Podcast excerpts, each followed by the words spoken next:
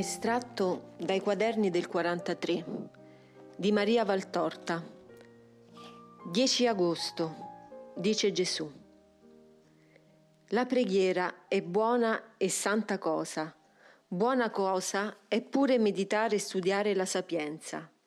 Ma nulla è più utile all'uomo di una conoscenza, quella di essere convinto di Dio.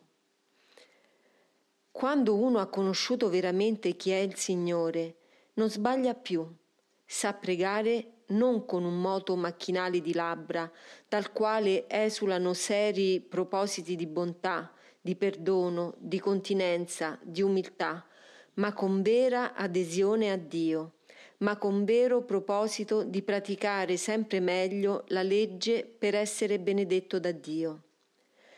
Quando uno ha conosciuto chi è il Signore, possiede per sempre la scienza, la ricchezza, la forza, che danno la gloria vera, che non muore in eterno e che piace a Dio. Voi fate preghiere e preghiere in questi tempi, ma non servono come dovrebbero. Non pensate che il vostro Dio abbia cambiato la sua natura di infinita bontà e di paternità perfetta. È che a Lui voi presentate preghiere contaminate da troppe cose. Spogliatevi della triplice veste che opprime il vostro spirito e lo contamina. Via l'ipocrisia, via l'odio, via la lussuria. Vi sarebbero altre cose da levare, ma queste sono le più abbiette ai miei occhi. E siete ipocriti quando venite a me per funzioni religiose che compite con senso umano e non soprannaturale. Ma chi volete ingannare? Me? Oh infelici! Vi potrete ingannare fra di voi, mostrando un volto di religione, una maschera, anzi, sul volto vero che è di irreligione, perché religione vuol dire ubbidienza ai desideri e ai voleri di Dio. E voi, nelle grandi e piccole cose, disubbidite a Dio. Potrete ingannarvi fra di voi, ma il vostro Dio non lo ingannate. Che direste, Maria? E che faresti se uno ti offrisse un mazzo di fiori o un piatto di frutta tutto sporco o bacato? Che faceva meglio a non offrirtelo, perché ti ripugna e ti offende. Ecco, io dico lo stesso della maggioranza delle vostre preghiere. Odiate, sicuro, odiate. E siete così appesantiti nello spirito che neppure ve ne accorgete di essere pieni di astio verso tutti e di egoismo.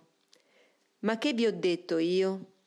Se quando stai per pregare ti sovvieni d'aver offeso il fratello o che egli ha qualcosa in cuore contro di te, riconciliati prima con esso e poi vieni. Condizione essenziale per essere ascoltati è di non avere in cuore l'odio che uccide l'amore. Come potete venire a me, che sono misericordia, quando non siete misericordiosi? Come potete giudicare e pensare che io, che sono giustizia, non vi giudichi? Non vedete che dando condanna d'odio verso chi vi nuoce, e non fu forse il primo, ma il primo foste voi, non vedete che da voi stessi vi condannate? Siete lussuriosi quanta lussuria della carne, della mente, del cuore, dilaga sul mondo sgorgando da voi come da tante bocche di fontana, le cui origini siano nel profondo dove regna il nemico. È un diluvio, non voluto da Dio, ma da Satana, e dal quale vi siete prestati, quello che si riversa sulla terra e vi scaccia la luce, la verità, la vita. E luce, verità e vita, come colomba che non ama il fango putrido, si ritira nei cieli, scendendo rapida da essi per raccogliere il volo sulle rare creature che come vette di monte emergono sulla fanghiglia che vi disonora. Il mio figlio diletto ha preclusa la sua dimora fra gli uomini dagli uomini stessi. Ascoltatelo, o voi che ancora lo sapete fare, voi che resistete all'onda corruttrice per amore nostro. In lui è la salvezza, perché egli è l'eterno Redentore, ed i meriti infiniti del suo infinito dolore operano in eterno. Ma voi, li sterilite sotto il corrosivo del male satanico di cui siete ripieni, più ancora del suo sangue sugli ebrei, questo vostro distruggere in voi gli effetti del suo sangue col peccato, chiamate come la vostra vita di un'ora, vi condanna e vi fa degni del mio castigo.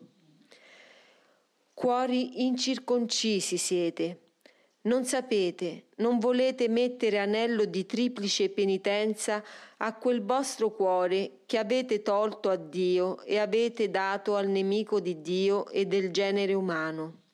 Questo è quello che è necessario perché io intervenga, pentirvi e fare penitenza. Senza queste due cose ogni vostra preghiera, ogni vostro atto religioso è menzogna e offesa che fate a Dio. E se lo spirito d'amore non può più operare in voi i prodigi dell'amore, perché il vostro agire neutralizza la sua azione, e se il verbo del Padre non può più operare i, mi- i miracoli del suo sangue e della sua parola, perché in voi sono forze contrarie, il Padre, il Signore Dio, può sempre agitare su voi la sferza della punizione e difendere in sé le tre divine persone, troppo, troppo, troppo offese dall'umanità. 11 agosto. Dice Gesù. Ieri sera tuo cugino si stupiva e rammaricava perché mentre scrivi non cessano le tue sofferenze. Perché dovrebbero cessare? Le missioni sono sempre penose alla natura umana. La carne soffre nel servire il Dio, ma tanto più soffre e tanto più si rende fruttifero il lavoro dello Spirito. Quando io ho maggiormente compiuto la mia missione? Nelle ore di maggiore sofferenza. E io non avevo allora il bene che tu hai, perché io ero in quelle ore abbandonato dal Padre, tu non lo sei da me invece. Non è più che sufficiente questo per ripagare il soffrire di un pugno di cenere qual è la tua carne? Sì che lo è. Basterebbe ad essere sufficiente il sentirmi vicino, ma io ti ho concesso non solo la vicinanza, ma la carezza, la vista, la parola. La croce portata così non è per l'anima più croce, lo resta per la carne ed il sangue, ma quelli me li hai dati in offerta totale, ed è bene siano consumati, perché nel sacrificio si annullano le loro colpe, delle quali sei convinta non occorre io te ne parli per ricordartele. Me li hai dati per te e per molte cose. Perciò portino essi la croce della sofferenza totale, perché è giusto che così avvenga. Lo sai quello che fai scrivendo? La mia volontà, la volontà di missione che voglio tu faccia. Anche se un'anima sola, una sola, avesse a trovare la via attraverso questa tua fatica voluta da me, sarebbe giustificata la fatica che a vista umana sembra inumana. Io lottando contro l'ambascia dell'agonia, ho fino all'estremo compito la missione di Maestro e Redentore. Ricorda Caifa, Pilato, le donne di Gerusalemme, Disma, fino all'ultimo, fino all'ultimo ho confortato, ammaestrato, salvato. E io solo so quello che era il mio soffrire, il tuo è un nulla al paragone. Nessun discepolo è da più del suo maestro, in qualunque cosa, e se il tuo maestro ha sofferto tanto per redimere gli uomini, tu, che ti sei messa sulla scia del maestro, vuoi soffrire di meno? Del resto io so fino a qual punto devo gravare la mano, e se la gravo pesantemente, è segno che ti do la capacità di sopportare l'aggravio e che vi è un infinito bisogno di sofferenza per l'ora terribile che vi sta sopra. La sofferenza degli olocausti è quella che impedisce non la rovina materiale, ma la rovina spirituale, che come nuvola carica di nebbie sta per accecare gli spiriti e condurli a rovinare materialmente sempre più quanto ancora resta salvo. Il povero vostro Gesù, quando era nella sua passione, ebbe l'unico conforto dell'assistenza della madre sua, Maria, non ha perduto un gemito mio, non le è sfuggita una mia lacrima, non un currugamento di epidermide, un trasalimento di muscoli, una contrazione di volto, un singulto, un rantolo. Erano tante lanciate per il suo cuore di mamma, ma non si è sottratta ad esse, perché sapeva che la sua presenza era l'unico conforto del suo Gesù. La piccola Maria non deve essere dissimile dalla grande Maria. Anche ora io soffro, soffro tanto davanti alla pervicacia umana. Lo ripeto, vorrei di nuo- verrei di nuovo a morire per salvarvi, o oh uomini, che precipitate nel baratro di mille colpe. Soffro tanto. Non posso tacere il mio dolore e parlarne vuol dire condurre chi mi ascolta alla visione di un ben triste futuro. Ma è così dolce piangere insieme. Non mi sottrarre la tua spalla, perché io vi appoggi il mio capo sul quale l'umanità ribadisce corone di spine. Le stesse spine pungeranno anche te. Ma pensa, il nostro pianto e il nostro sangue verranno offerti insieme per tentare di arrestare il castigo. Di questo c'è bisogno, Maria. Le altre cose lasciano ciò che trovano e vi uniscono nuove potenze di male. Ma il sacrificio salva. Se dalla terra divenuta inferno nascessero molte anime di sacrificio, non ripeto per mancanza di argomenti, ripeto perché in queste parole è la chiave della salvezza. 12 agosto. Dice Gesù.